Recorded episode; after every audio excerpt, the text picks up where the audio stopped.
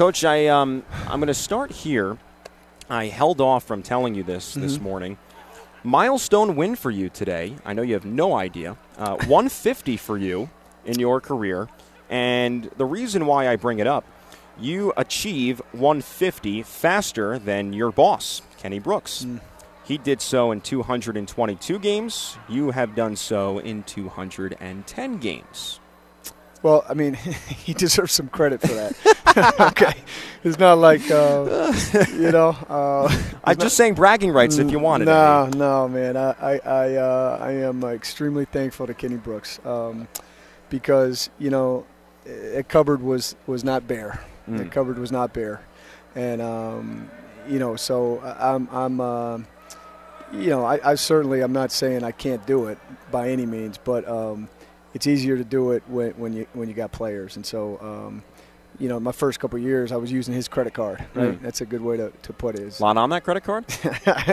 hey, as much as he needs, as much as he needs, I'll be there for him forever. But um, no, it, it's all fine. I mean, I, I really think um, it, it's it's a it's a weird box score I'm looking at. You know, I'm looking at this thing. It's like, all right, we go four for 20 from three. Peyton goes one for eight from three.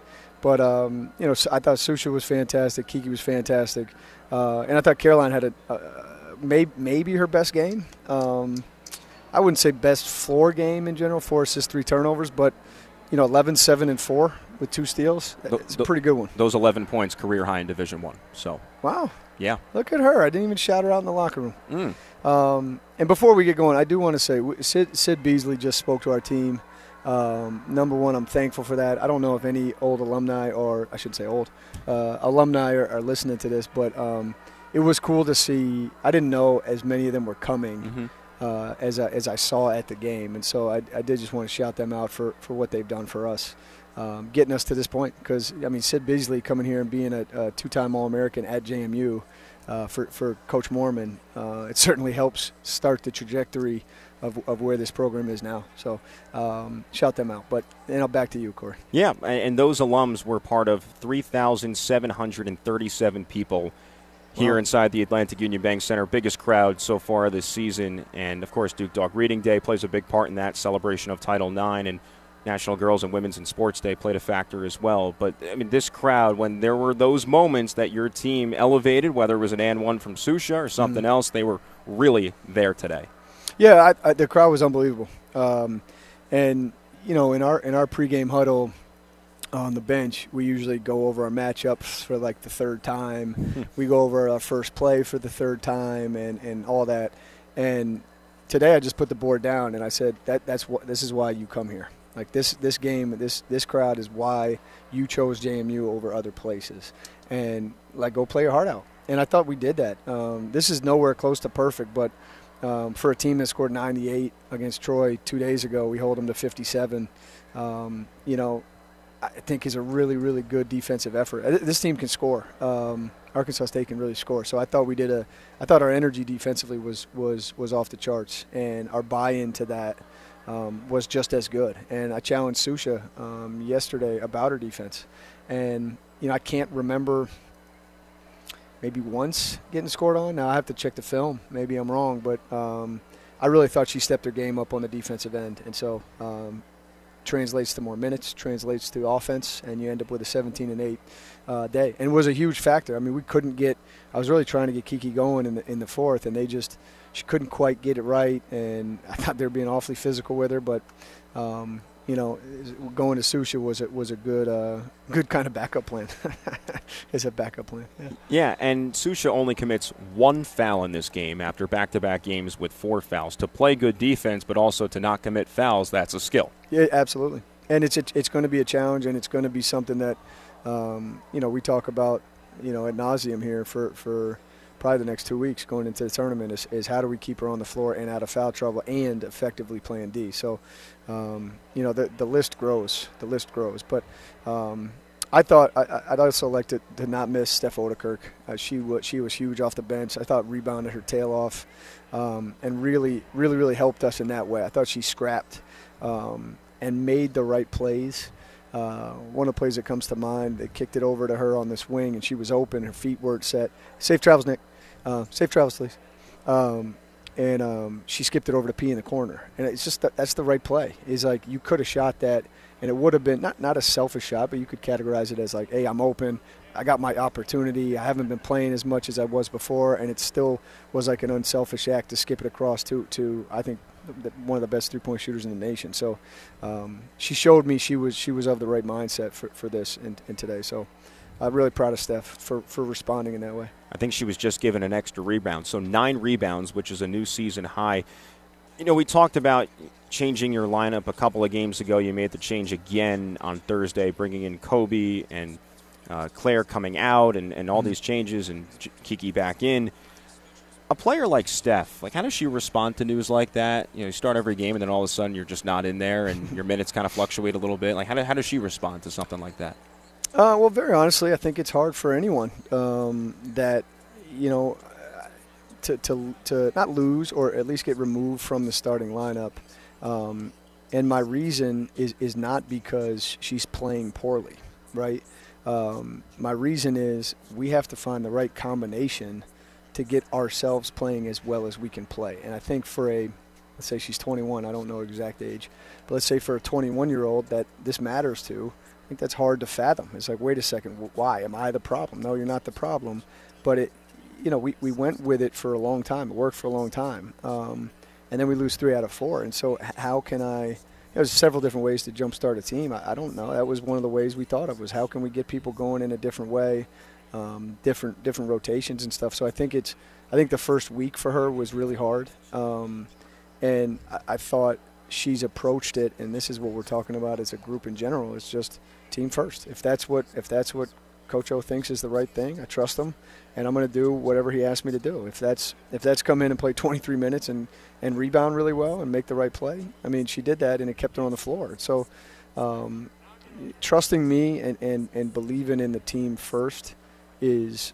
I don't want to say the most important thing, but it is right now. Uh, I think we have the talent um, to do damage. What we have to get is that everybody's on the same page as far as what our goal is, and that's really hard to do when there's statistics, right? When there's shots and well, Kiki had 22, and and that has no no reference to Steph, but it could be a reference to anybody. It could be a reference to Jamia. You know, J- Jamia just quietly has her nine, eight, nine, eight, nine, ten every game, and and we're asking her to play really good defense. We're asking her to handle the ball and make the right. You know, so so it's not always the picture you want as a as a player, but what do we what do we need you to do? Not just me, but we need you to do as a player to help us win, which is which is the whole goal. And if if we can we can all get in the, the, the same canoe and paddle in the same direction, then I think this team has a chance to, to, to, to win the whole thing. But we, we can't do it without that. If we're disjointed or, or um, you know, if there if there is uh, selfish motivation, and, and I don't mean that in a, in a really negative way, but it sounds it. Um, I mean, you're not you're just not going to win. I mean, I've been a part of teams that are there's there's people on the team that are playing that are that are individuals first, and it's just doesn't work out. Um, now, when a team buys into it, um, yeah, not always, but it, it checks a box. You got to have the talent too. Coach O'Regan with us on our postgame show. JMU beats Arkansas State today, 70 to 57 we've kind of finished up the comparisons from this year to last year, like I don't know, ten games ago. But last year, you did not have 15 capable Division One athletes on your team. You just didn't, mm-hmm. whether it was injury or some other reasons we don't have to go into. This season, you do. Now that buy-in that you talk about, I think it was pretty easy about 13 games ago when you're in the middle of that long streak. Yeah. Is that buy-in the same right now at this juncture of the season? Well, I can't I can't see inside their hearts and, and brains, right? Um, but to me, um, yeah, uh, I would I would say yeah. I think it's growing though, and um, I think it's it's I think it's really really hard to understand it um, from a personal standpoint, especially as a freshman.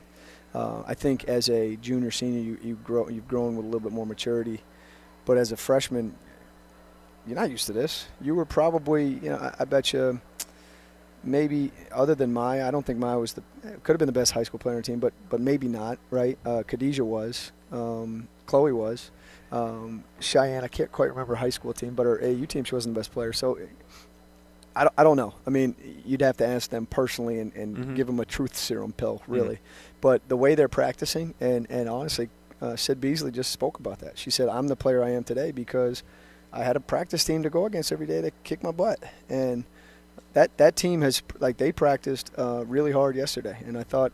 Uh, Chloe's out there talking trash like she likes to do, and, and Cheyenne's in there rebounding, and Khadijah's talking about it was so like yeah they're sharpening us, and um, that, that there's a role for that right, and and the the I heard this today from Jeff Van Gundy, and I run every game day right. You got to run get, Mhm. get that get that stress out. Um, Sometimes a little bit earlier than I do. But Sometimes, yeah. Um, but he said a coach is responsible for defining the roles. The player is responsible for accepting the role that is assigned. And I think that's that's an important thing. Now, having the role explained, sure, part of part of the coach's job, but you know that's that's what I think it is for use use Chloe Sterling, um, use Amira Williams today, right? So didn't play in the first half. Uh, I could see the energy. We were getting a little tired in the third quarter. Kiki's running out of gas, you know. So hey, Amira, get in. Doesn't bat an eye. Comes in. I thought she did a really good job giving us minutes, and you know that that wasn't um, how she drew it up. That wasn't the picture she she she had in her mind. Um, probably when she came here, probably this morning, but I asked her to do something we we needed her to do, and she stepped up and did it. And so, to me. Um, if you had asked me two weeks ago, I'd have said, no, we got some work to do with our buy-in. I think we're trending in that direction, and we're going to be tested here real quick. But um, I do, I do think uh, we're trending in that direction to to a full buy-in, which is which is a challenge for every team, every team out there. Two months ago, this was a team that played man and man only, and you're a coach that thinks man defense is the way to go. And then Coach Arrow says we got to play man against App State. You finally say all right because you're struggling in that game, and from that point on, you've sprinkled in some zone. You start the game today in zone. You changed a little bit from man to zone throughout the game. You hold them to no points in a nine-minute stretch Jeez. midway through the first quarter, midway through the second quarter. And I believe you did change your defense midway through that stretch. I don't think you stayed with the same defense. And and so if that was the case and my mind isn't playing tricks on me and without divulging all of your secrets but just giving us a little bit of a taste, how do you decide it's time now to, to make that change zone to man or man to zone? Um, feel is all it is, right? And uh, I, I thought the zone was good to us early. I got a little worried early with the pace. They were really they were almost pushing it right past our little tempo press, um, and so I, I- bailed on it for a second. Um, but when I thought, I mean, it's just you take the emo- like again, my gut, right? When I need a stop, I'm not going two three zone. That's my gut. Okay. That's it will forever be my gut. Is like no accountability, guard your man. There's a job to do. That's just who I am. That's how I'm built. But when I when I took that kind of feeling out of it, and it was like, no, that's that's we're giving up a little bit of that high post jumper, which we gave up today. I mean, I don't know, four six points, uh, maybe eight, um, but I think it's working, and let's stay with it. And I I think it it I don't want to say wore them down because it, it's not a um, it's not some trapping or, or some aggressive D, but you know I thought towards the end of it, I mean, you get zoned for four, for for 35 minutes. How many zone sets you got? Right, like like you can even use me. I've, I've got I don't know, I uh, 40, 50 man sets. Zone, yeah, I'm not gonna have 40, 50 man sets. So um, you know, I think to a point, it gets to the point where, all right, that's the action you're going with. How are we, how are we going to deal with that? And so, we've worked on it. Um, you know, for anybody that's listening, any other coaches, I'm not playing zone the whole time. I'm not doing that. I will not do that. But it's been a really helpful tool the last two games for sure. Um, being able to have that and go to it, uh, it conserves us a little bit sometimes. Um, and, and it, it, making teams shoot, and I mean, again, they go six for 23. That's that's. I mean, Griffin was great for them today.